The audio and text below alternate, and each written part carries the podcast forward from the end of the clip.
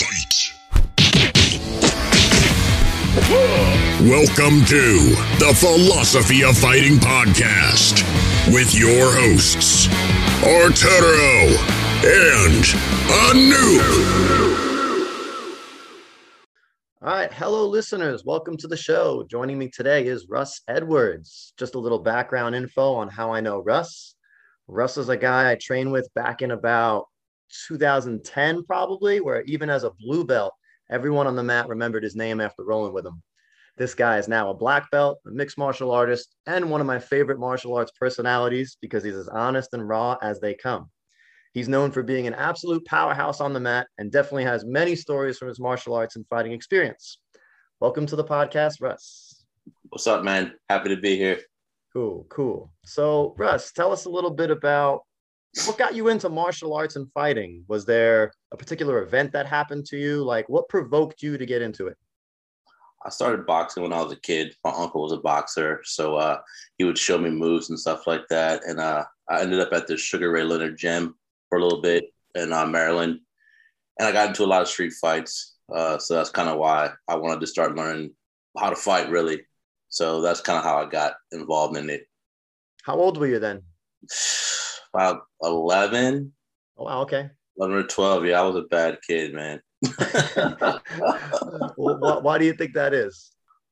It's rough home life, man. Yeah, I had a lot of problems at home. So I guess just fighting was my outlet at the time. Cool, cool. How long have you been training? Just to give us our, our listeners. So like you you started at 11. Did that kind of continue on like all throughout? Like did that, did you have any laps? Tell us yeah, about no. like kind of your journey as a martial artist. I pretty much trained the whole time doing something, okay. whether it was boxing or wrestling. And then later on, I got into jujitsu and then like MMA. And I've pretty much been training since I started fighting, like nice. in school.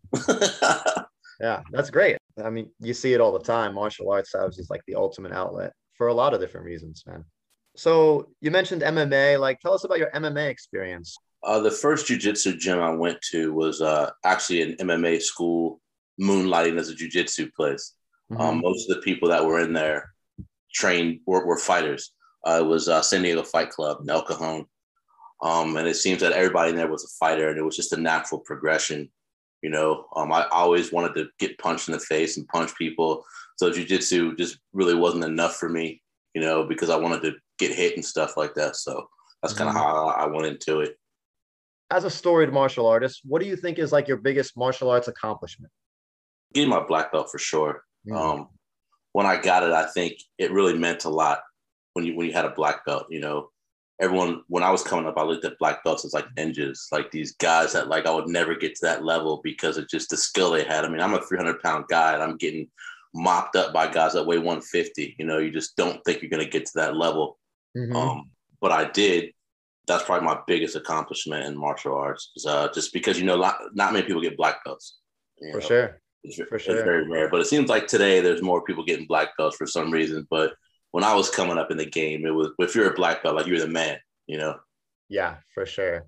Yeah, it's definitely a testament just to not only like your training and technique, but basically like how much you can endure. I mean, dude, just being a dude who's like 300 pounds, power lifter, mm-hmm. like going onto the mat and getting beat up by smaller guys is something that you can't even if you if you're not strong mentally, you're not gonna be able to handle that shit. I mean, yeah. I used to get smashed, dude. Like I'd be I get smashed to the point I'd go in my car and like sob for 15 minutes because I couldn't believe these guys were beating me up and there was absolutely nothing I could do about it. Nothing. You know, so it's it's kind of an ego crusher. Um, but then for me, I thought if I can learn what they learn and I can smash people, then I'll be twice as deadly than they are because I'm heavier. You know, at least mm-hmm. that's what I thought. mm-hmm. All right. So, what advice would you give to a white belt, someone just starting like jujitsu? I would tell them that don't stay loyal to people who claim they're loyal to you. They're gonna have to show you. Like I've been to seven different schools and I still get a black belt, which is kind of unheard of these days. But I just never bought into the bullshit. Like I always felt like these people aren't really my friends. They're just being my friends because I'm paying them. And once I stop paying them, then I'm no one, and it, and it happened to me time and time again. Mm-hmm. Um, so I'd say that that one thing for white belts, and also just train with as many people, as many places as you possibly can, because that helped me out a lot, and I learned a lot. So there's nothing that you that you won't ever see. You know, train with the no gi guys, train gi, you know, train some striking, just do everything you can just to be well rounded in what you're doing. That's what I'd say. Yeah, I mean, I would say that's great advice. Um, I know, like my experience, even like, even if you like stay within your gym with like the same training partners, maybe taking the same classes over and over, I've always found that you can almost like get really good against their type of game. For sure. So, like when I went to my first competition, those guys were doing better than me in competition that I was like beating in, in like training all the time. But in competition, it was all these different guys that had different moves and different. So I was like, oh man, I've got to like really open up who I'm rolling with. I just got to find everybody. So yeah, I think that's great advice. Definitely, man. You gotta, you just gotta get out there and see where you're at and and just soak up as much as you can. But what happens is those those schools tell you that you can't train anywhere else but with me. I've had that said to me so many times, and I'm like, look, dude, you can't tell me what to do. Like I can do whatever mm-hmm. the fuck I want. If I want to train with my friends, I'm gonna go train with my friends. If you don't like it, fuck you. There's 50 jujitsu schools in San Diego. I could give a shit. You know what I mean? Mm-hmm. Um, so that's kind of where my bad attitude in jujitsu started around that time. yeah, well, it's it's understandable. Like it's it's weird when people have that kind of ego and power trip about that. Like I, I can't imagine. Like I would I would think your martial artist in you comes first because that would only help sharpen your student. that would only help sharpen your gym. Like I, I always, it's that was always thing. a weird thing. It's a money. It's a money thing. That's what it's about. As soon as I get it, started getting making being able to make money off of jujitsu, then the whole martial artist bullshit kind of went down the drain. Because now mm-hmm. I have to mm-hmm. keep this person because they're paying my bills. So I got to feed their head with as much bullshit as I can, basically brainwash them into mm-hmm. thinking that what I'm teaching is the greatest thing in the world. I mean, every jujitsu school teaches the same shit. Ain't nobody teaching no ninja moves. It's the same shit, dude. like, you know what I'm saying? And like, that's what you have to understand when you're when you're in the game. It's all the same, dude. So if you leave this school and go somewhere else, they're teaching you the same shit. You mm-hmm. know, at least at least that's how I feel. it's fair, fair. Let's say someone who has never fought in their life anything. What advice would you give to them? Like, what tip or strategy might you give to them if they found themselves in a fight? Wow, that's a that's a good question. And they've never had any fight experience? None. Yeah. Walk away, dude. oh, that's great advice. Yeah. I'm, I'm, I'm not, I'm, it, it, seems like the guys who don't know how to fight are the first people to fight. Yeah, like, all the time. You know, and they have the, they have the biggest egos and they think that they're, you know, the greatest fighters. But yeah, dude, if you have no fighting skill and someone is trying to fight you, I mean, I just I just say walk away. And I don't say walk away too often with, with shit, but that'd be my advice to someone because you never know who you're going against. You might there might be someone like me or someone like you that has some kind of skill. and You can get severely injured because yeah. in the streets, I don't have any mercy. If I fight you, in, if I fight you in the ring, the ref will pull me off. If I fight you on the street, I, am gonna start beating your ass when I'm done. Mm-hmm. You know what I mean? Mm-hmm. And so you that's a risk that you take. But if you have no skill, I, I'd just say try to get out of there as fast as possible. yeah, that's good advice, man. That's good advice. All right, so uh, if you can like pay tribute to maybe some of the greatest influences to you as like a martial artist, like who influenced you? Who was like motivation for you to start training in whatever particular arts? I think for me, Mike Tyson, man. I remember watching this guy in the 80s and early 90s just beating the shit out of people. Like in 30 seconds, you buy pay per view. Back then it was like 50 bucks. I'm kind of dating myself, but you buy a mm-hmm. 50 buck pay per view and his fight lasts 30 seconds. You know, you're just like, fuck, dude. And like just the ferocity and like the just the anger that he bought in fighting. Like, I, I love that, man. Just the way he moved, like everything, his whole attitude was, was, I wanted to be that guy, you know? Yeah, he was the first scariest man I think I would like saw. Like he was the first person that I saw that I was like, oh my God, like I'd be scared to be in a room with him. Yeah, dude, he's just like he just has that aura, you know. There's yeah some people like when you're around him and when you see him, you're like, dude, this guy will fucking kill me. Like he can do anything he wants to me, mm-hmm. you know, at this point. And like you know, I kind of wanted to be like that, you know, like I want I want to have like a, a presence when I'm around that people know that like I don't fuck around. You know what I mean? I I, knowing you, I think you have that aura. So I worked many years on that, so I, I, think it's it's finally paying off. yeah, oh, that's good. Yeah, I remember when Mike won the heavyweight championship at 19 years old, and I remember looking at him thinking like, "Oh my god, that guy's 19." Like a grown man, dude. Looks like a wow. fucking grown man, like knocking grown men out, dude. I used to watch his sparring videos, like when he was an amateur, mm-hmm. and even when he turned pro, dude. People were scared as shit, dude. Like it's kind of like Kimbo, also. Like Kimbo, mm. people were scared of his of his uh persona, not necessarily his skill. Like, do you know yeah. what I'm saying? He had yeah. skill, but it was more like, oh shit, Kimbo, like I'm scared already. So those guys who fought him were they're fighting scared, dude, and you can't yeah. fight scared. Yep. You know what I mean? When, when he fought that dude Sean Gannon, who had fought, fought in the UFC and was going to trade with him, it was a different fight. That's the first time where he got beat because mm-hmm. Sean Gannon was like, "Fuck this! I've been hit by dudes like you all the time." So whatever. So then that happened. But yeah, dude, yeah, that's it right there. Yeah, Mike Tyson's a great one. So, uh, how about coaches? Any coaches that you felt like were really big influences on you? Um, probably my biggest influence was Elias as far as uh, my jujitsu goes, because when you're a heavyweight and you're training with someone that weighs 150, you just don't, you don't, they're not teaching you what you need to know as a heavyweight. And, and, and I feel that uh, it's like that in, in MMA too. Like if mm-hmm. you're learning striking from some dude that weighs one, you know, 170 and I'm 265, what we're to do is totally different. The flexibility levels are different. The hip movement is different. Everything is different. So I've been training jujitsu. I think I was already, I was already a blue belt when I got to victory. And he was the first guy, a big guy that told me to, hey, smash these motherfuckers. Like, before you're scared, you know, you don't want to hurt anyone, you know. But he was like, nah, man, smash these guys. You know, Elias, man, like, mm-hmm. it's all about smashing people and it's mm-hmm. all mean like forearms in the throat, all that shit I learned from him. And I think at that moment, meeting him, I realized that I can be mean and I can just smash the shit out of people. You know what I mean? And and I, he I loved it, yeah. And he made me play off my back, which is fucking huge. Most heavyweights are shit off their back. We all know this. Mm. You know what I'm saying? But he forced me to play off my back. And now I play off my back more than I than I should. And MMA, I don't. Fuck that. I'm trying to be on top. But yeah. in jiu-jitsu, you know, I'll, I'll, I'll, be on bottom and play the game a little bit. But him for sure is the biggest influence. Mm.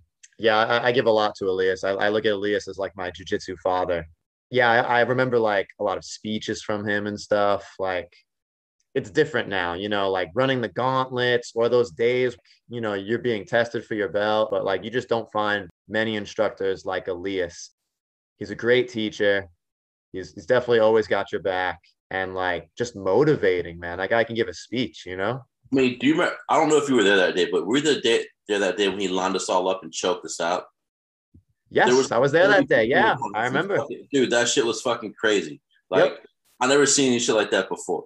Yep. You know what I mean? I think there's probably like there's probably like 30 people in class, and I was yeah. towards the end. And I, I remember, I, I remember you. I remember Nick. I remember Manny that day. Yeah, yeah, yeah. Brandon was there. Mm-hmm. Like, dude, I was like, look, because I was towards the end. And I was like, dude, I'm not letting this fucking guy choke me out. This is bullshit. People are like convulsing. One motherfucker was like uh, foaming at the mouth. I'm like, yeah. dude, this is crazy. You know, that you can't do that shit nowadays because you got too many fucking pussies mm-hmm. that want to go complain about, oh, I'm not doing that. You know, it's just it's just something we did back then, dude. You know, I mean, we just did it. Yeah, it was. I feel like it was also like a testament of like, do you have this fear? And it's also, do you trust this man? Because I did. You know what I mean? Like it was one of those things where I was like, of course it was crazy. Yeah, I don't know, man. There was something about that day. Yeah, I, I definitely won't forget that, man. Yeah. He's a good leader, dude. People, some people are like very charismatic and you want to follow them no matter what.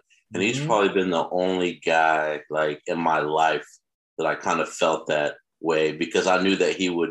I mean, and he trained with us too. Like you're gonna you're gonna get that work and he's gonna fuck you up. He's not mm-hmm. one of these trainers that like sit back and and don't roll with their students. Mm-hmm. He's the reason why when me as a black belt, I roll with anyone. I don't give a shit who it is. You know what I mean? Because I feel like that's what you need to do. Like you can't hide behind your belt, dude. And a lot of people hide behind their belt. And and I don't like that shit. You know what I mean? You got to get out there and show me why you're why you're a black belt. If you're a young dude and you don't have any major injuries, there's no reason why you shouldn't be rolling with your students pretty much every fucking day. Yeah, If that's your I, I agree with you, man. Hundred percent. You know Yep. I mean? But nowadays they don't do that. You know what I mean? It's it, they they don't they don't they don't get out there and show why they're a black belt. You know. But that's kind of why I shot away from jujitsu. I think it's I think it's bullshit now. I think it's filled with too many bitches. Everybody kissing ass for belts. It's just it's just pathetic right now. It reminds me of karate, dude. It's and I'm almost embarrassed sometimes that I'm even a black belt, dude. I have this jujitsu uh, tattoo on my hand, and sometimes I want to get it taken off because it doesn't mean anything nowadays. When I got it, it meant something to me, Mhm, mhm. and now it doesn't mean shit because everybody does jujitsu. Like everybody, you know, whatever, dude. You, you'll never be a black belt. Like that's the sad truth. Is that I don't give a shit if you if you're pro jujitsu right now and that's your whole life, you'll never get a black belt, dude. It- That's just that's just the way it is. when and why do you think that happened? man, I think it started changing around, I want to say within the last like seven to five years. I think now that people are getting paid to do jujitsu, like, and it just turned, it just turned into bullshit. Yeah, dude, I think, I think that getting paid for jujitsu and social media, like it just, it makes people think they're better and bigger than they really are. So I think that was Mm. kind of the turn. You know, I got blue belts asking me to join their athlete page. Fuck you, dude. I'm not joining your fucking blue belt athlete page. Are you fucking serious? You know what I mean? Get out of here, dude. Like shit like that.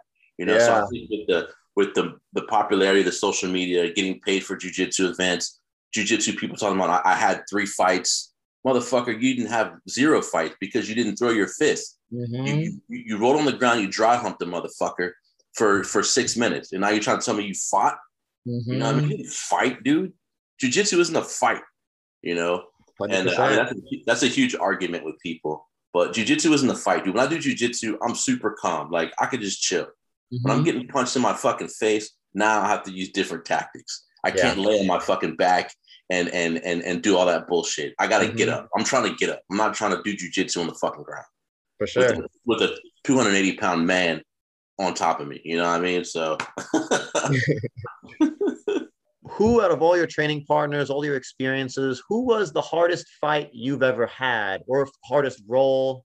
when like when you're a black belt and you're rolling on the mats, everybody's trying to kill you.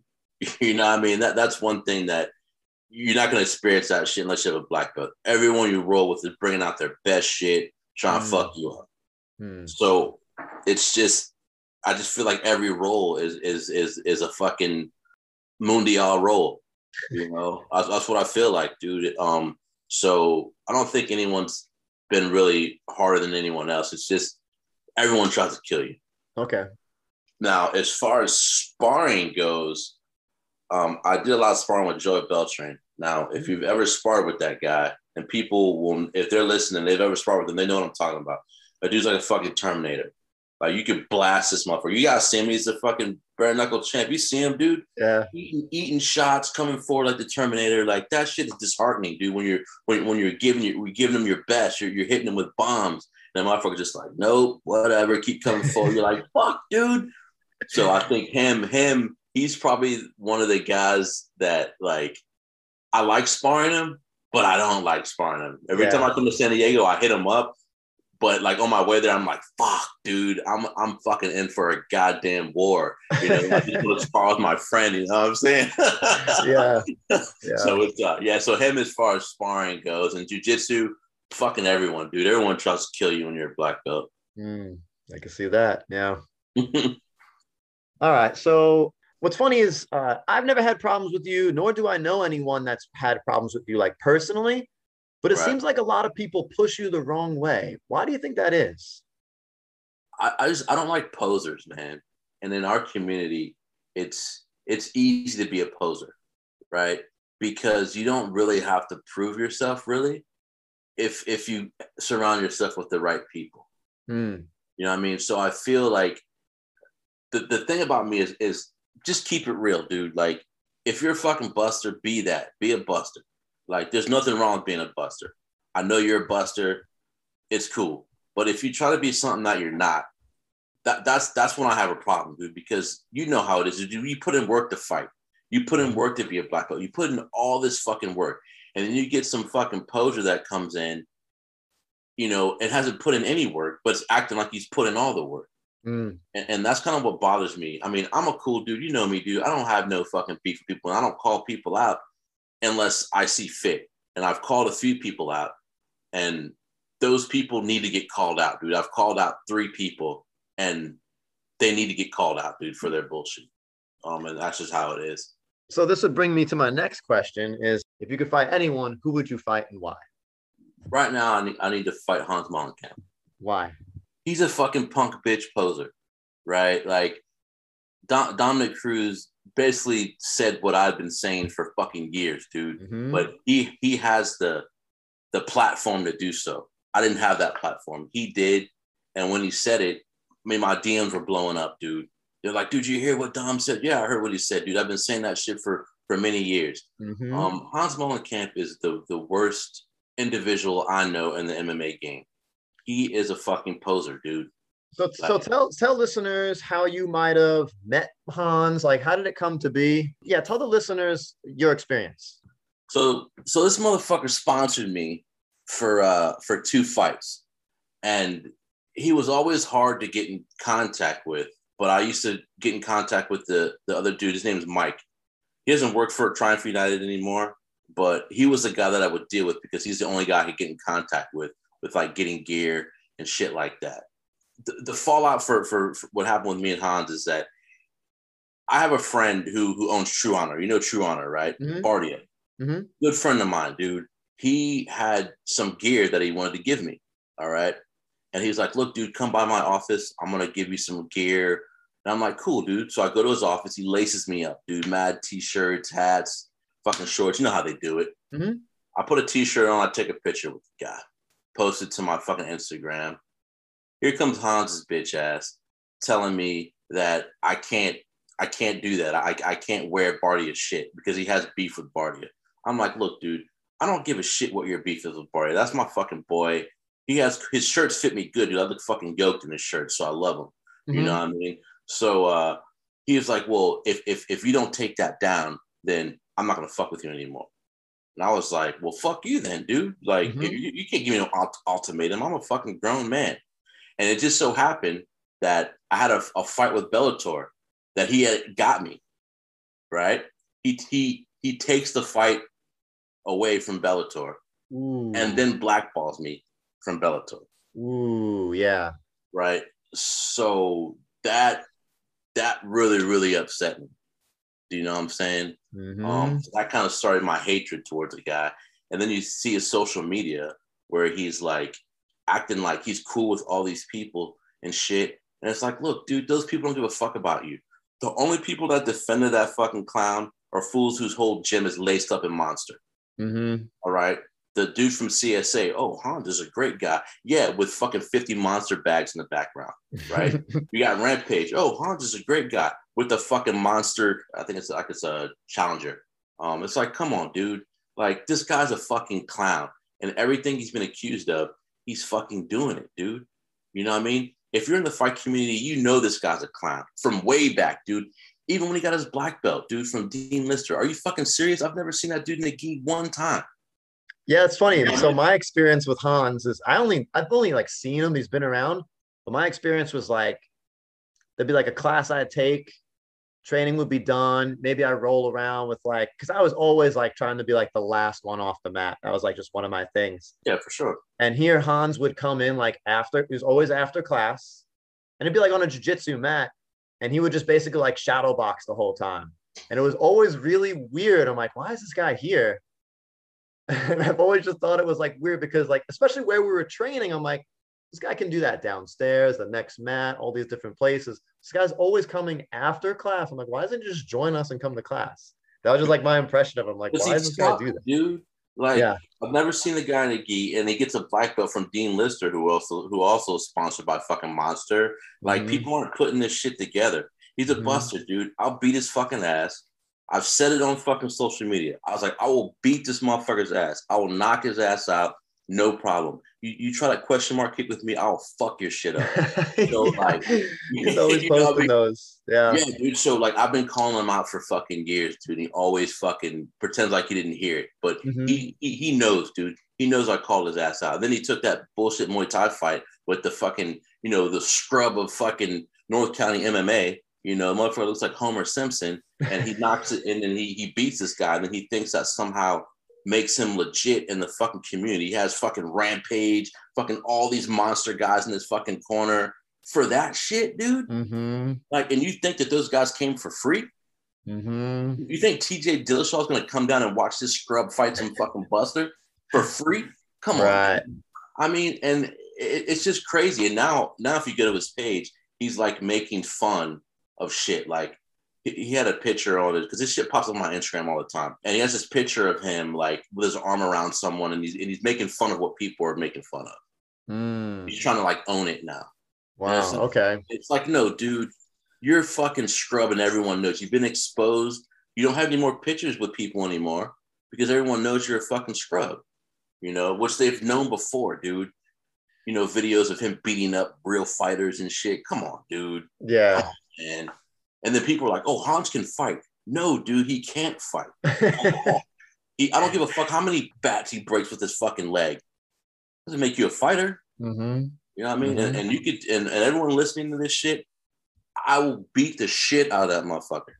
And you can pass that along too. I hope he hears this shit. Oh man, I would love for him to hear this, and I would love to see that fight happen. That's you uh, everyone else, dude. Like, fuck Yeah. the fight with Dom. Dom, you, Mhm. dude, you, you, I got first on that shit, homie. Like, you can't, you can't cut line, dude. I've been, I was the first motherfucker to call that dude out. I got first on that fool. yeah. Oh man, do you think? Uh, do you think as time goes on, you think there'll be more fighters basically calling out Hans, just being like, "Oh yeah, yeah, yeah." I think now it, kind of ran its course. Okay. Like, you know what I mean? Like initially it caught fire. You know how everything is on social Mhm. media, dude. It's the shit for like a week. And that's what he's banking on, dude. Like Mhm. he knows it's gonna go away until the next until the next scandal comes up. I mean, it's kind of dying off now, you know. So now that now he's sticking his head up to to see what's up. You Mm, know what I mean? Because he went he went dark for for a few weeks. Um, and now he uh, you know, he's trying to stick his head up to see if everybody got love for him still. You know what I mean? If if I see that fool, it's pretty much on sight, dude. You know what I'm saying? On- if he sees me, you better do an about face or be ready to fight, dude. I don't want I, I'm not talking to you. Like I've built up so much hatred for this fucking guy. If I see him, it's on sight, dude. Be ready, be ready to throw down, dog. When you see mm-hmm. me, if you're listening to this, Hans, when if you ever see me, you better either turn around and fucking haul ass the other way. But if you come my way, be ready to get chin checked, dog, because the bombs are coming. They're coming, Not a dude. guy I'd want to mess with. oh, shit. Man. Switching gears. So, if you were to fight for a particular cause, what would you fight for? Oh shit, man. These are some deep questions, brother. Yeah. Maybe like kids that had to deal with like domestic violence. You know, I think that's a huge that was a, a part of my life growing up. Um and yeah, I'd like to fight for something like that, man, or or at least bring awareness to that because you I mean that shit fucks kids up, man. I mean, I'm I came out all right, but like I mean I'm still fucked up in a lot of ways. And some if you have a kid who's not as strong as as as I was, then maybe, you know, they'll they'll choose the wrong road, which a lot of a lot of them do, unfortunately, you know. So that'd probably be something I'd I'd like to look into. That's a great cause. I have two kids my own, and uh, yeah, the man, that hits me. Yeah, for sure. I could even tell you have a guitar in the background. So I was Oh, going to yeah, ask you a little bit about that. Tell us about your musical inspiration. Like, when did you start playing? I uh it's funny because I wasn't a, I wasn't a boys home when I was younger because I was getting in trouble and fight and shit. So I got I got sent to this boys home.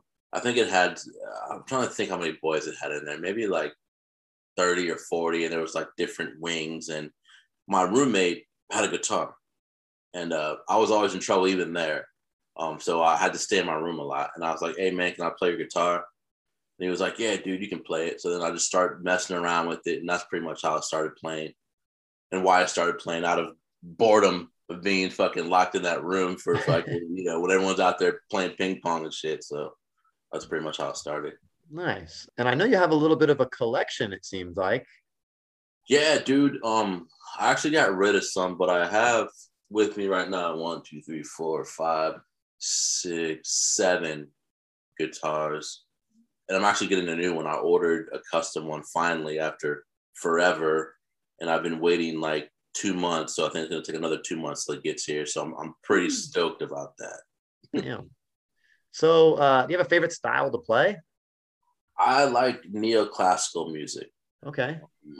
Like Yngwie Malmsteen, Tony MacAlpine, uh, guys like that, where it's like rock mixed in with classical music, mm. mainly from like uh, Beethoven, Bach, Paganini, Vivaldi, like all the shredders of that Baroque era. You know, those guys like that were on the violin, like just tearing it up. yeah, know? yeah, yeah. Um, yeah, so it's, it's basically modeled after that, um, and it's it's it's awesome to play, dude. It's very difficult, and it's uh, it's awesome to play for sure. Nice, nice. Do you have a a favorite maybe guitarist? My my man, that's a that's a hard one. Um, of all time is probably Yngwie Malmsteen. Okay. Um, because he's like the grandfather of neoclassical music. Like when he came out, like he changed the whole game when it came to guitar. Like just how fast he picked and how clean it was. Like it's his old shit is fucking incredible. Um, because it changed the game. He's definitely my favorite. But now I have a couple other guys that are that are up there for me. Luckily, I get to take lessons from this guy named Al Joseph, and he's really became another one of my favorite guitar players. Dude's nice. fucking smooth as fuck, dude. So huh. for me to be able to take lessons from that guy is like that's wild. awesome, dude. Like yeah. it's like a dream come true. Very cool, man. Very cool. So if someone were to get into that, what would you say? What would you point them to? Is there like a song or anything that you would say like, hey, listen to this and like you'll get it? I'd say listen to Yngwie Malmsteen was he, when he was in the band Alcatraz. Like that that work on that album was like it's it's next level shit, dude. Okay. Even even for for guys at this time, it's just it's next level, dude. Like and nowadays when you play guitar, like there's so much information available to you via the internet. Like mm-hmm. you can look up how to do these techniques. This guy didn't have any of that. Like he mm. just fucking did it, dude. And when you listen to what he does, you're like, holy shit! Like, how did he figure that out? And, and it, it's just crazy, dude. Because yeah, those guys back in the you know before the internet time, they just did it because it felt right to them. You know, no one taught them anything. They just like this feels good. I'm gonna do this. Um, so I think that's cool. Um, but yeah, Alcatraz, uh, the, their first album for for neoclassical guitar work, it's fucking insane. Awesome. All right, cool, cool. I'll have to check, check that out for sure. All right, here's another deep question for you, a little bit. Uh-oh. How would you like people to remember you? Probably just just a dude that just kept it real, man. Just you know, a real dude, like someone you can count on. Like if you're my friend, like you're my friend, man. Like I'll do anything for you. It's like if you're like, hey Russ, hey, let's go roll up on this guy and fuck him up. If you're my friend, I'm gonna do it and ask questions later. I'm not gonna be asking, oh well, what did he do? Like, like let's go, let's let's roll. I just want to be remembered as like that guy, man, and and and willing to help people. I've always been willing to to lend my services to people for free, and and a lot of people don't like that. That's why kind of why I have beef with a dude up here because he doesn't like the way I lend my services for free, and he charges people, and it's it's just bullshit. I, I don't. I'm not trying to make a, a living off of it. I do it because I like it. I like to do it. I like to help people. I like fighting. I like jujitsu. So I want to share that with people. So probably just just that guy. Just keeping it real, you know, help helping people, you know, just shit like that. That's good. I mean, that's my impression of you, Russ. So that that's pretty good, man. Yeah, man. Thanks. Appreciate All right. That. So this is a segment we do. It's called uh, Keep It or Kill It. So I basically just uh, off the top, I'll just kind of give you a topic or something, and you tell me keep it if you know you like it, or kill it if you think it's ridiculous. Okay. All right. So we'll start off with uh, leg locks. Keep it or kill it. Keep it. Headgear while sparring. Uh, this is a hard one because I've had a lot of fun with that headgear. Um, I, am going to say this about that. Okay. I think if, if you're getting ready for a fight and you don't want to get cut, for sure. But headgear in itself isn't protecting you from head trauma. I think that's a misconception. Mm. Um, and when I have and when people have headgear on, I just hit them harder. you, know, you know what I'm saying? So that's it's true. like- you know, I, I kind of feel that same way. I'm like, ah, he's good. Yeah, that's true. yeah, dude. I mean, it's for cuts. It's not for head trauma, dude. Yeah. So yeah, if you have headgear on, I'm fucking, I'm dropping bombs on you. So all right. Keep it or kill it. Worm guard. kill it, dude. That shit's whack. Uh, all right. Keep it or kill it. Position before submission. Definitely keep that. All right. It's all about the position over submission, dude. Mm-hmm. Yeah, I, I always feel that way, especially in terms of if you're ever thinking about MMA or a fight. Yeah, you need to worry about that position. Dude, I just asked, I just to- told someone about that. A guy that uh, he's another guitar player. He just started jujitsu like Mhm. last week, and he asked, he's like, "I see you're a black belt in jujitsu. Like, what advice could you give me?" So I gave him all kinds of other advice, but I said position over submission. I was like, "Don't worry about submitting people right now because if you can't keep them in that position, then you're not going to be able to submit them." Mm-hmm. You know, and, he, had, he didn't have any wrestling or anything, so I thought that was good advice from him. So that's funny you brought that up. Fair. All right. Keep it or kill it. Gauntlet belt promotions. gotta keep gotta keep that, dude. Shirt off, getting whipped by the belt. You you gotta keep you, you gotta keep that, dude. Yeah, dude. Yeah, every- I feel the same way. Shit, every belt except for black belt. But yeah, dude. Actually, you know what? No, I did. I did get whipped when I got my black belt. Yeah, dude. You gotta do that, man. Like, it's just part of it. It's like drinking fucking beer out of a shoe for Mhm. for the New Zealanders, uh, the rugby guys, dude. You got you gotta keep that, dude. You, you Yeah. can't go. You can't go 100 percent soft on this shit, dude. You know. Nowadays, yeah, man, you're seeing less and less of it.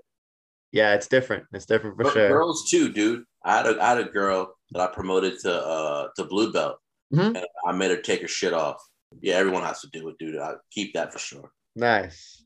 All right. Keep it or kill it. Wrist locks. Well, yeah, keep it, man. It's it's it's something that's like kind of old school. I mean, if you get caught in a wrist lock, dude.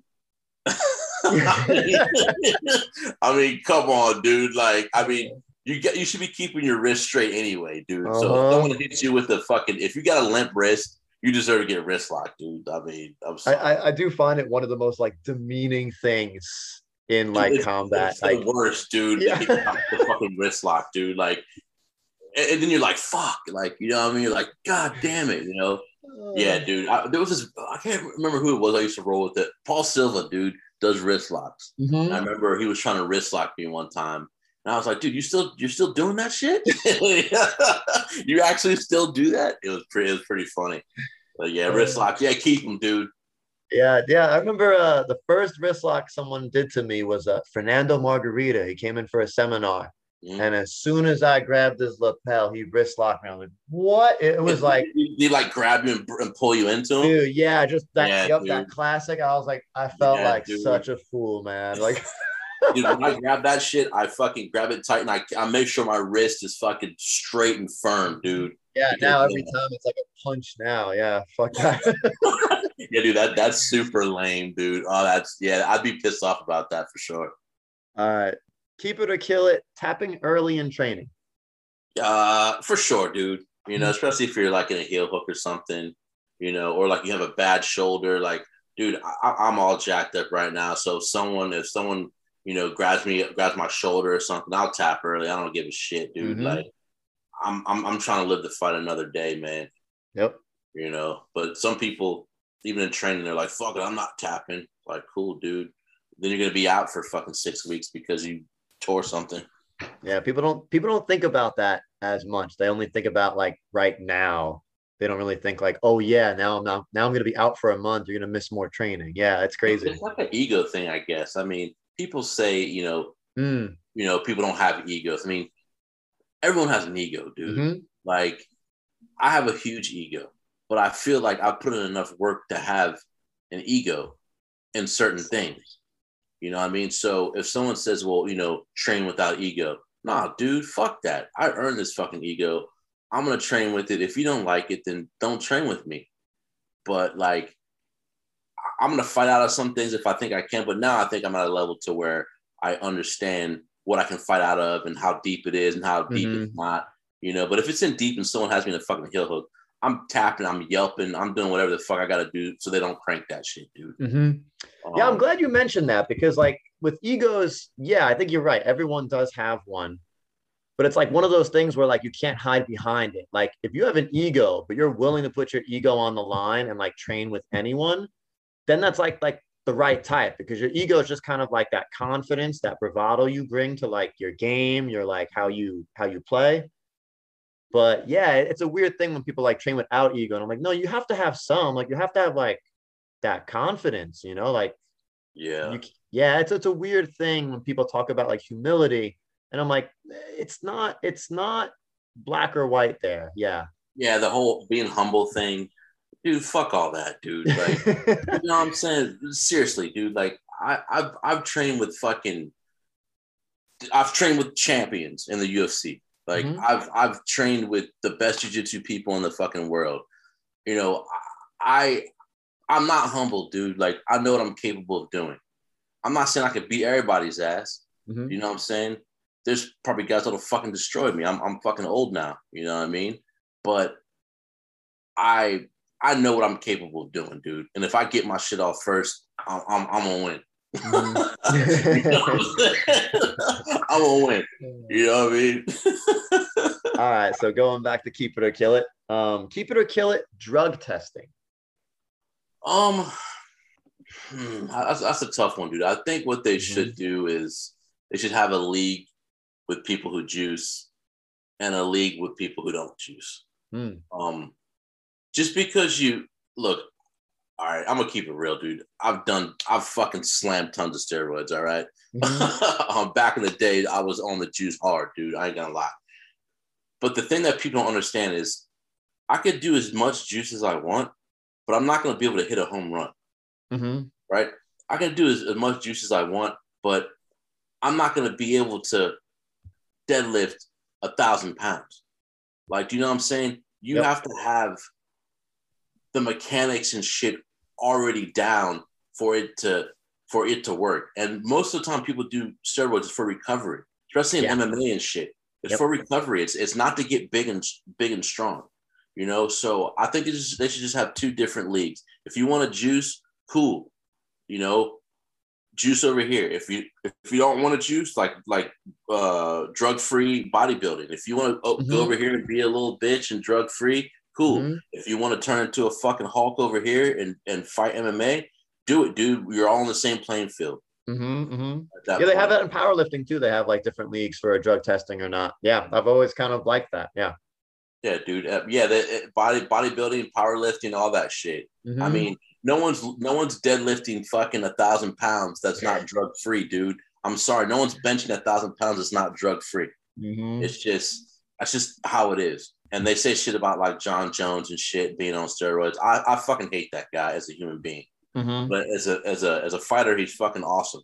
Do I think he would have still did the same shit to people on steroids as he did off? 100 percent, dude.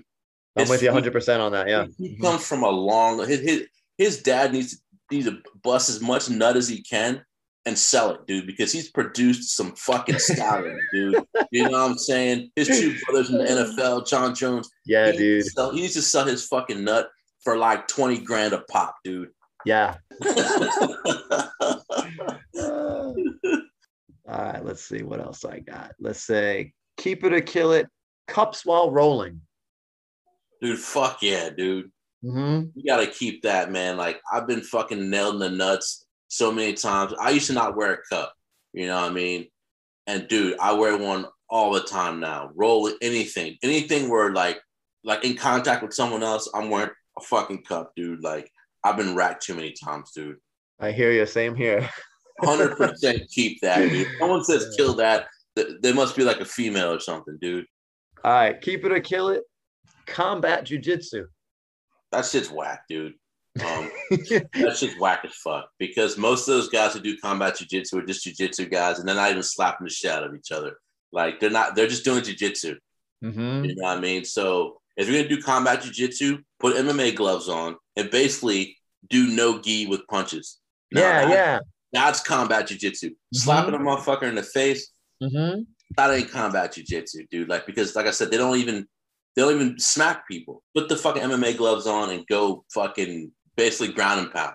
Yeah, so that was my first. As soon as I heard combat jujitsu, I'm like, oh, sick. They're gonna wear like gloves. I'm like, that's kind of like close to MMA. Like, all yeah. right, that's kind of cool. And then I saw it was just open hand striking, and I'm like, why? why? Well, it's because so you know, it's kind of like how Eddie Bravo did the whole, you know, what's that thing he does? The um EBI. EBI. Mm-hmm. It's it's for his guys, dude. Mm-hmm. It's for his his guys.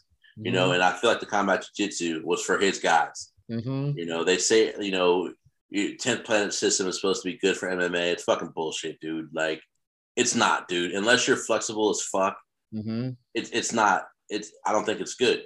I couldn't do it. I can't do that shit. Mm-hmm. You know what I mean? So I think you know when I see heavyweight guys talking about you know throwing up 10 planet signs, I'm like, dude, can you even touch your fucking kneecaps?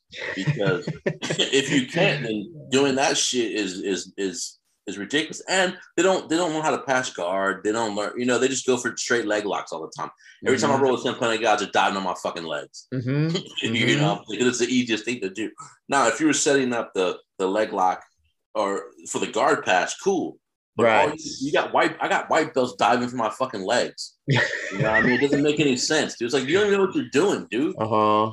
You know? So yeah, dude fucking kill that shit. That shit's whack as fuck, dude. Yeah. Yeah. I've always thought about that too. If like if you're learning this for the purpose of self-defense, even just a little bit, I've always thought with like leg locks, it's like if you're throwing a leg lock up from bottom, you're still gonna get smashed a bit. Dude, 100%. Yeah. And especially if like you're not doing MMA, like the guy's just gonna heal you to the face or something, you know, like and if you're doing MMA, you're, you're catching hammer fists in your shit. Yeah, yeah. yeah. You got. I think you got to learn the basics before you start. You know, throwing up a leg lock before you learn how to pass guard. I mean, mm. that's where we're at now, right? That's where mm-hmm. we're at. Mm-hmm. You know, if I've been to a couple 10 planet classes, you know, and it's like, yeah, it's it's predominantly leg locks, and there's really no guard passing going on. And yeah, dude, n- nothing against 10 planet, dude. Do your thing, mm-hmm. but it, it, it's just not for me you know yeah that, that's funny because like i've been told that because you know like i'm longer and lankier i'm pretty flexible but my style i get well to other people they're like you have such a smash style game it's like off-putting from you you know well yeah like i don't think i have a smash style in my head i don't try to say this but in my head i'm like that's because you, your style is just so like artsy you don't like you don't learn yeah yeah and look I'm, cool. I'm always like, no, my style is not smash. You're just, you know, being a pussy about this right now. yeah, everyone wants to look cool. Everybody wants to learn the crazy ass moves instead mm-hmm. of learning arm bar from fucking guard. They mm-hmm. want to do the fucking worm guard. Or they want right, to do right. stupid ass shit that only works for the motherfucker who who named it that and, who mm-hmm. does it. It works great mm-hmm. for that guy. You know, that there's so much. It's like information overload, dude. You go on, you know, uh, YouTube and you type in, you know, jujitsu techniques and it's a whole bunch of shit. And I can only imagine being someone new to be able yeah. to sift through all that bullshit because 95% of it is garbage, dude. Yeah. Straight yeah. That, that, that's usually what I try to relate to people. I'm like, really like put weight on people, get heavy because like it's not just a means of like like trying to like be mean to the guy, but it's also your means of like trying to read them. Like if I have all my weight on a guy, I know exactly where he's shifting, so I know what to move to next. You know, exactly. I think a lot of guys today are missing that. They're doing like all this, everything's so disengaged. And I'm like, you don't feel what the guy's doing, you don't know. Yeah, dude, or you, you let off pressure one way, so that guy goes the other way, mm-hmm. right? You're, you're, setting them up for shit. Like mm-hmm. you can mm-hmm. straight smash them, or you could let off a little bit because you know they're gonna react. Right. You know? That that's that's something that's missing nowadays from what I see, dude. Like I don't honestly, dude, I don't even I don't even train regular jujitsu anymore. Mm-hmm. I haven't for fucking many years, dude, mm-hmm. because I'm just t- I'm tired of it, dude. I'm tired of the people. I'm tired of just the message that's that's being put out about it, dude. It's like these jujitsu guys really think they're fucking hard, right? You saw what happened when Gordon Ryan smacked shit out of Galvao. You see what yeah. he did, right? He didn't do shit. You know why? Because he's a fucking pussy, dude. That's you're not gonna smack yeah. me. You're not gonna smack me in front of my students, my fucking girl, fucking Jesus and everybody else and get away with that shit, dude. Like we're fucking fighting, dog. I don't. Yeah, dude. Even if it's me and one other person, like just me and that other person in the room, like a slap is like that's immediate. If Ngannou smacks me in my fucking face, dude, I'm fighting that motherfucker. Don't give a shit, dog. We fighting. You know what I mean? Yeah, yeah. And then and then he puts out some fucking uh statement in Portuguese, right? So you you don't know what the fuck he's saying. I don't speak that shit, dude. Like you need to put that shit out in English. So yeah, dude. I mean that that's that's that's jujitsu summed up. I'm gonna Mm. walk around with my chest poked out, right? Wear my tight shirts and jujitsu changed my life bullshit, which I fucking hate, by the way. Jiu-jitsu changed my life. Acai bowls, all this other fucking bullshit. And then this fucking dude smacks you in your fucking shit, and you don't do anything, dude. Not Mhm. once, but twice. This motherfucker smacked that fool twice in the face, dude. Like you gotta die at that point. You know what I mean? I'm I'm gonna try to kill you at that point. You know what I mean? How can you go back to your school and face your fucking students knowing that you got smacked twice in your face and you didn't do anything? Yeah. And you want to talk about like honor and turning the other cheek? Nah, dude. You could tr- you could try to use it as you were being a better man, and you weren't Mhm. expecting him to smack the shit out of you because you are Andre Galvao and you're fucking this, that, the other. That's why you didn't think he was going to smack the shit out of you, and he did. Mhm. And, Mhm. and at that day, I became a Gordon Ryan fan, dude. Mhm. I'm a fan of that motherfucking man now, and I hope he smacks the shit out of somebody else too. You think they ever throw down? Nah, dude. I, Nah. don't, I don't think they will. I mean, they had the opportunity right there. I know, I You know. know what I mean? You but I don't right know. there. Maybe, maybe like everyone's talking about them having a grappling match, but in my head, I'm like, after that slap, I'm like, they just need to fight. Yeah, Throw a fight. match. These jujitsu guys kill me with this shit. Oh, let's Yeah. just grapple. Let's just grapple. No, dude. No, if you fight. smack me in the fucking face, we fighting, dog. I'm Mhm. not. I'm not pulling guard. I'm not diving for your fucking legs. I'm punching you dead in your fucking shit, dude. Mhm. As many times and as hard as I can. You Mhm. know, um, they're never gonna fight, dude. Gordon Ryan is is he's hot right now. There's no one that can beat this guy.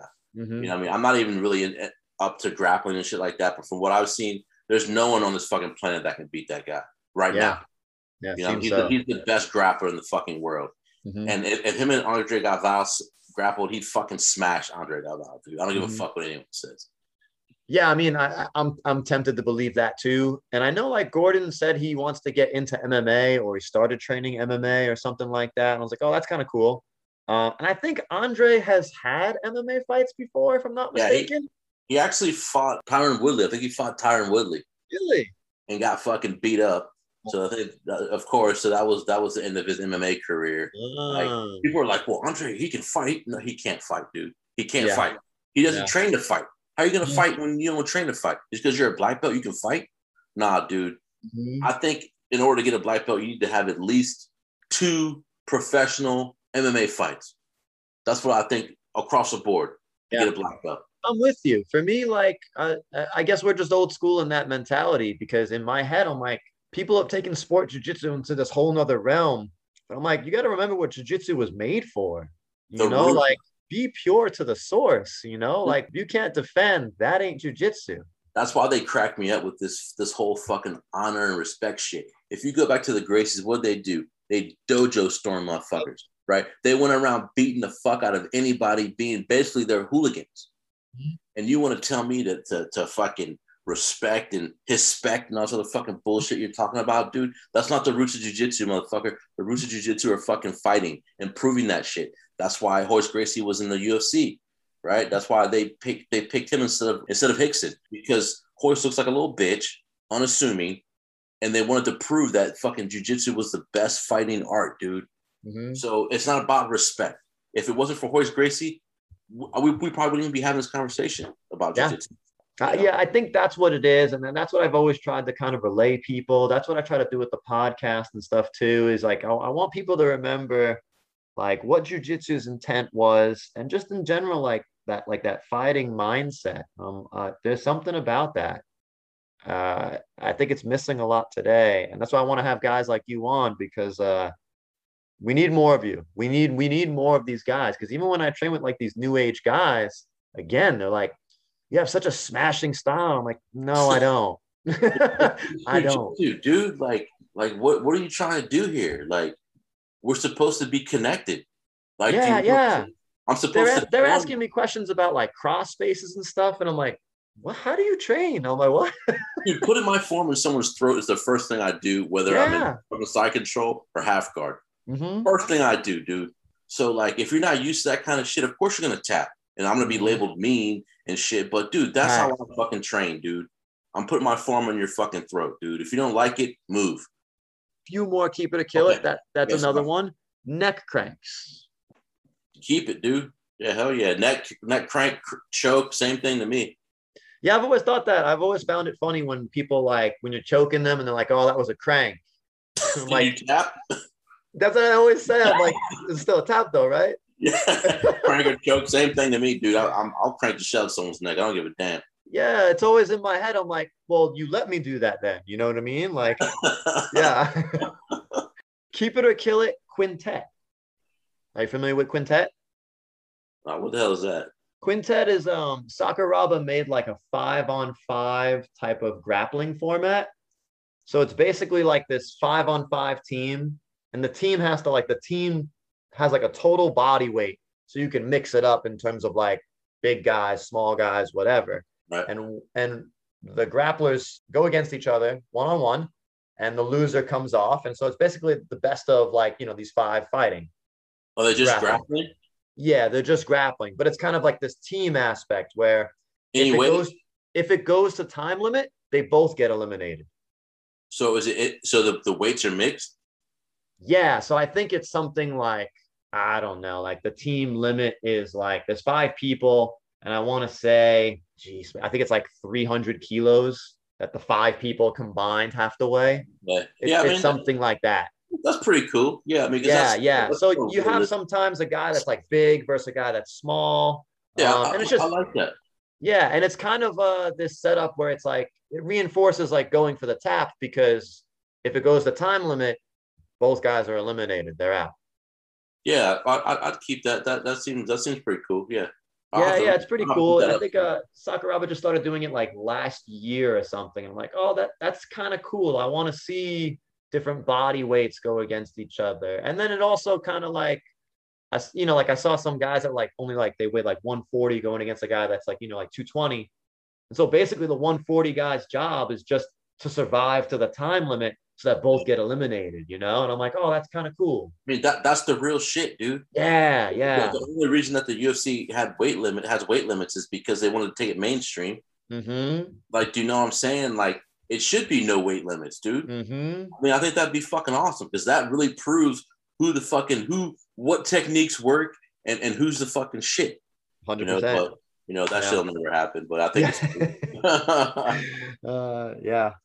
All right. Well, I mean that that finishes up. Um, that was awesome. You want to tell us about where people can find you, stuff like that? Oh yeah, I'm I'm basically just on uh, I'm on Instagram. Uh, you can find me at uh the real silverback uh 0313. Most of my shit's you know guitar playing. Um, but uh yeah, there, I got some fight shit on there, but mostly just guitar playing. All right. All right. You training at any gyms now or whatever? You teaching right now? I'm actually just training at my house. Like Okay. uh, me and my chick just basically built a facility here. Oh, we have sweet. a, we got a half cage in the back. We have a room Ooh. inside for grappling. We got like uh, a pole that we built with like Thai pads around it that so you can kick it and hit it and everything. Um, Hell yeah. we have weights, fucking every. It's like a whole facility here, dude. Damn. Um, this is pretty much where I train right now. The only time we need to go somewhere is if we're gonna spar. Right. Yeah, Oh, that's sweet, man. That's man, that's, that's that's a good living right there. I love that. yeah, man. You don't have to go anywhere. Just have people come over. yeah. work, you know what I'm saying? Oh, So yeah. dude, that's pretty much what I'm doing right now. Once things really start to open up, I'm, I'm probably gonna you know travel around like I always do to Mhm. get work at different gyms, and then you know that's just what it is right now. Cool, man. Cool, man. Yeah, dude. So yeah, thanks for reaching out. Um, well, thanks again, man. I appreciate the time. It's always good talking to you. Hope to run into you sooner than later again. Yeah, for sure, man. Thanks, man. All right. Have a good rest of the day, Russ. Dude, take it easy, homie. All right. Later. All right. So that was the interview with Russ. It was lots of fun. Uh, Anoop, you couldn't be there for it, but uh, tell me some of your thoughts on the interview after hearing it now. Yeah, it was really nice hearing this professional fighter give his unfiltered views on fighting in general, in and out of the cage, but also his views on jujitsu and kind of how much he hates where jujitsu is going and talking about the pussification of jujitsu. And uh, I think people will be shocked to hear that, right? Because he's like a black belt. So how do you get so good at something and then kind of hate something? But I feel like that's the only way to truly hate something once you really understand it fully. And I think there's like hmm. waves in this. And so like for me, sometimes like, yeah, like as a teacher, I hated all the teachers that I used to have, but now I like teaching, but I also hate my students. And so it's like you get better at it and you hate things. So uh, yeah, that was like the thing that stood out the most for me, and just how he was just such a raw, real person. That's what it, it was always remembered for is that like how honest he was. I remember there'd be like times on the mat, you know, someone came in from work in their street clothes or something like that. And right away he'd be like, yo, dog, you really seriously wearing that? You know, like he was very like just upfront and like honest, and it was always funny. Everyone appreciated that because like there, there was nothing you're never going to have beef with Russ and not know it. He's not going to be like passive aggressive about it. So that's what I always appreciated. He was always funny. Um, and I think he just an old school guy. I, I relate because like I trained with him at the same time. I appreciate, I guess that just happens with every generation, really, with just like this new generation doesn't get it. There's always like something a little bit lost. Like they take it and they almost like make it their own thing. But it's like, no, don't forget like what your forefathers did here, like what its purpose is, what its source is meant to be. You know, so uh, I relate because I think sport jujitsu is um, kind of sad because it's like not really fun to watch. You're definitely not going to get anyone outside of jiu-jitsu watching that. But you know what? If I grab up like a Royce Gracie tape and show someone that never fought before that, they're going to be enthralled by it. And I'm like, yeah, that's jujitsu you know? Mm. Yeah, and I think Russ I mean, would think the same. No, I feel the same. I'm a 150 pound, 5'10, like I'm a smaller person. The reason I do do jujitsu and I train sambo and like some MMA, it's because we might need a self-defense situation. You know, if you end up in a situation where you're getting into a fight, I'm not gonna dive for your ankles, you know, and try to like sweep you that way. Like I have to be able to stand up. I have to be able to protect myself from a punch. And then I want to be able to wrestle you to the ground. And then I want to be able to maintain position. And so, I mean, we should be learning everything because like legs do have some value and like moving your hips and being able to defend and like understanding the whole body. But uh, yeah, I agreed with where Russ was going. And yeah, I like his feedback of like a little bit of that old school nature and what was the purpose of learning it. And another thing that I liked about Russ too, like, you know, he dives a little bit into like his personal interests, like some of his like difficult background growing up. And from the fighter breakdowns we've shown, this is all in theme. You know, a lot of these people had somewhat tough histories, and then they were able to then use that toughness to then propel themselves to something better. Mm. And and I think we're always going to keep seeing this theme for as long as we do this podcast. And I think like. Russ was an example of that. Yeah, for sure. Was there anything that surprised you about Russ? I'm always surprised when these huge monster people also play guitar and like like neoclassical like music. Yeah, dude. If you check out his Instagram, he's good. It just shows that there's a lot of depth to these people, and I think uh, just on our Instagram, I made a post today. It was a quote from Plato, where he said, uh, "If you're only an athlete, you're too vulgar, you're too brutish, and if you're only a scholar, you're too weak and soft. You have to be both. And mm-hmm. I feel mm-hmm. like, you know, when you learn a little bit about people, like, oh, yeah, like they're playing music, like they have these other like interests, passions, like things that they would fight for outside of the ring. Yep. Like you, re- you realize, oh, these people have so much depth. Mm-hmm. And so that was uh-huh. something that surprised me. I think one of the things our listeners will also be interested in was his view of Hans Molenkamp and your experience also at Hans Molenkamp. And Hans Molenkamp got famous again when Dominick Cruz called him out after his last victory. Mm-hmm. And so spill some tea on that and his and I guess that's related to some of his ideas on jujitsu and how it's changing. And I thought that was quite fascinating as well. Yeah, yeah. It's uh it's funny because he had been saying this for years before Dom mm-hmm. even came into the picture there. So yeah, Yeah, it's interesting what you know about fighters, or sometimes what can be swept under the rug for a long time by a lot of people. Yeah, I'm glad he illuminated us a little bit on that. Yeah, I mean, look, it's not even about fighting, but like, how many times do you hear stories about like people like, yo, he, Bill Cosby, like, you know, mm-hmm. like serial assaulter, and then it's like, dude, everybody kind of knew about it, but nobody really does anything. We live in this like world sometimes that's like in limbo, and I think partially that's why I'm liking these fighters, and I think maybe the more you train, the more confident you are in expressing yourself. But I feel like. Mm we need more people expressing these things so it doesn't just keep going on and on and on and hurting how many people like get it out there in the open right away like mm-hmm. you deal with the if russ is the second person that something like this happens to like it won't go on you know like unfortunately like it did happen to russ but then economics and other things come into play where people like well no let me still be friends with but hopefully we can get some of it out there that maybe this is a little bit who hans is yeah, it, it's it's what a shame too to like get that petty about a deal too. Hans like saying, no, you can't rep that brand, or I'm gonna pull everything away from you.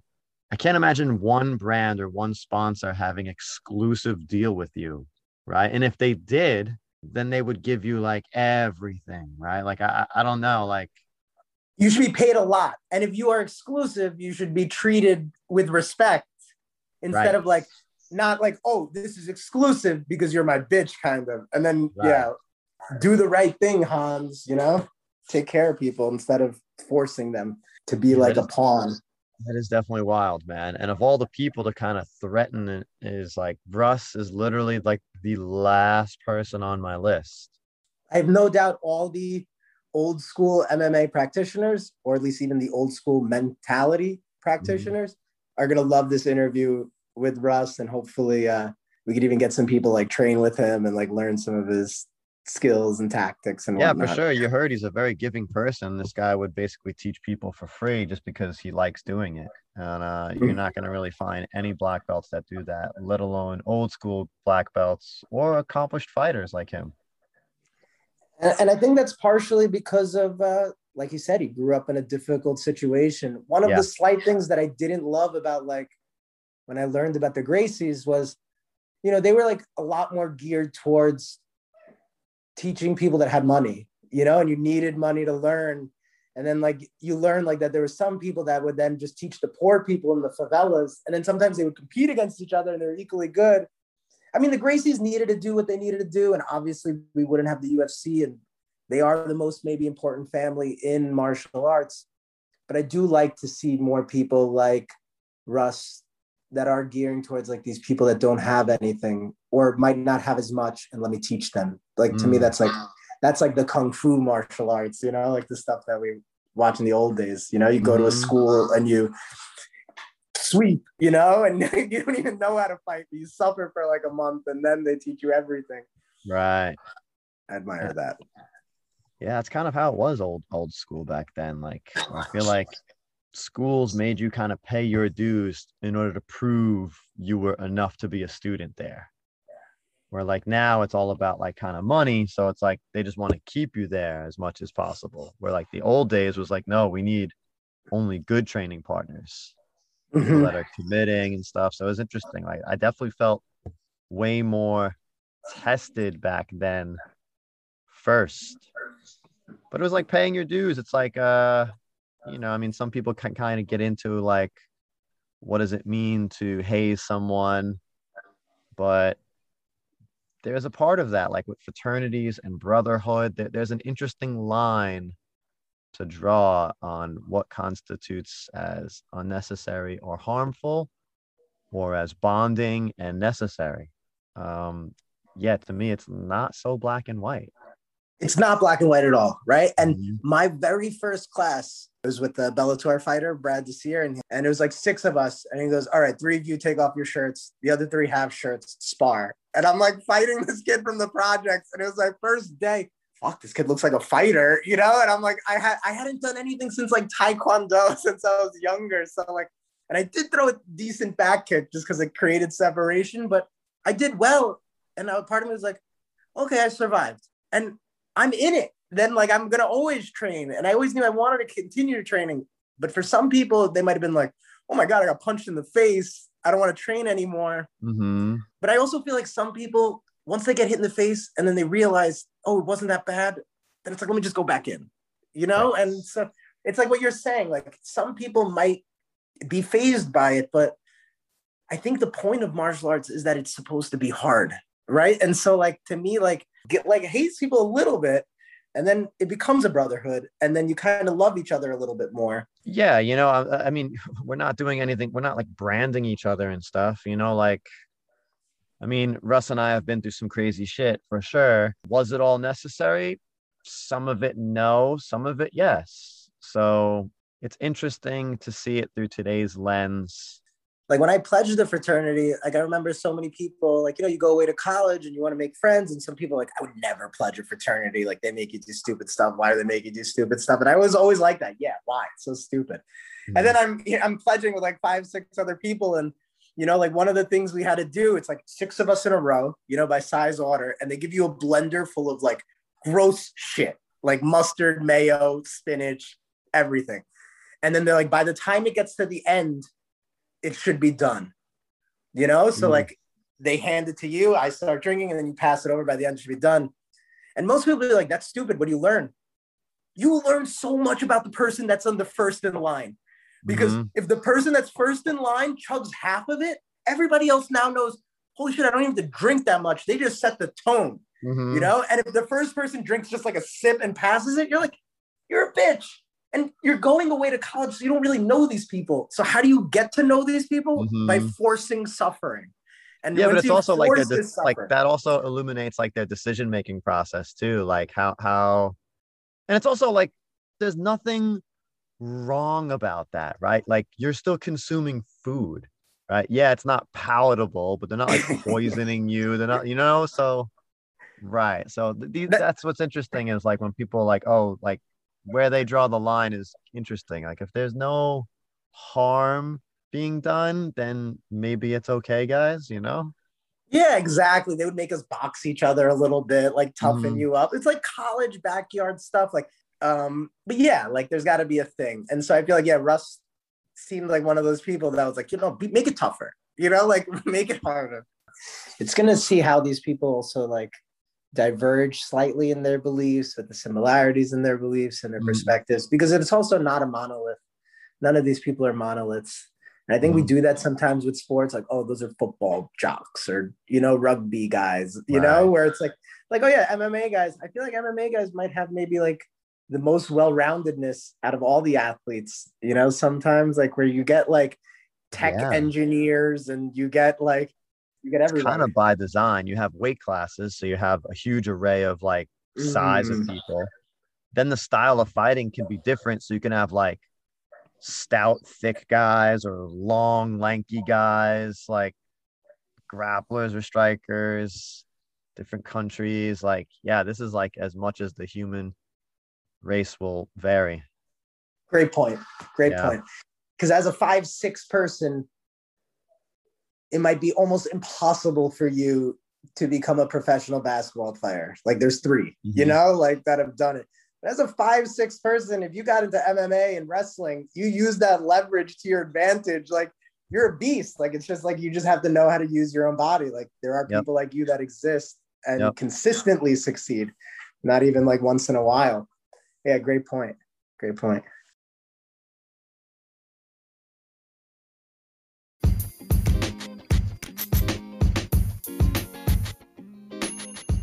Thanks for listening to the Philosophy of Fighting podcast. If you have any questions, suggestions, or if you would like to fight us, send us a DM on Instagram at philosophy underscore fighting.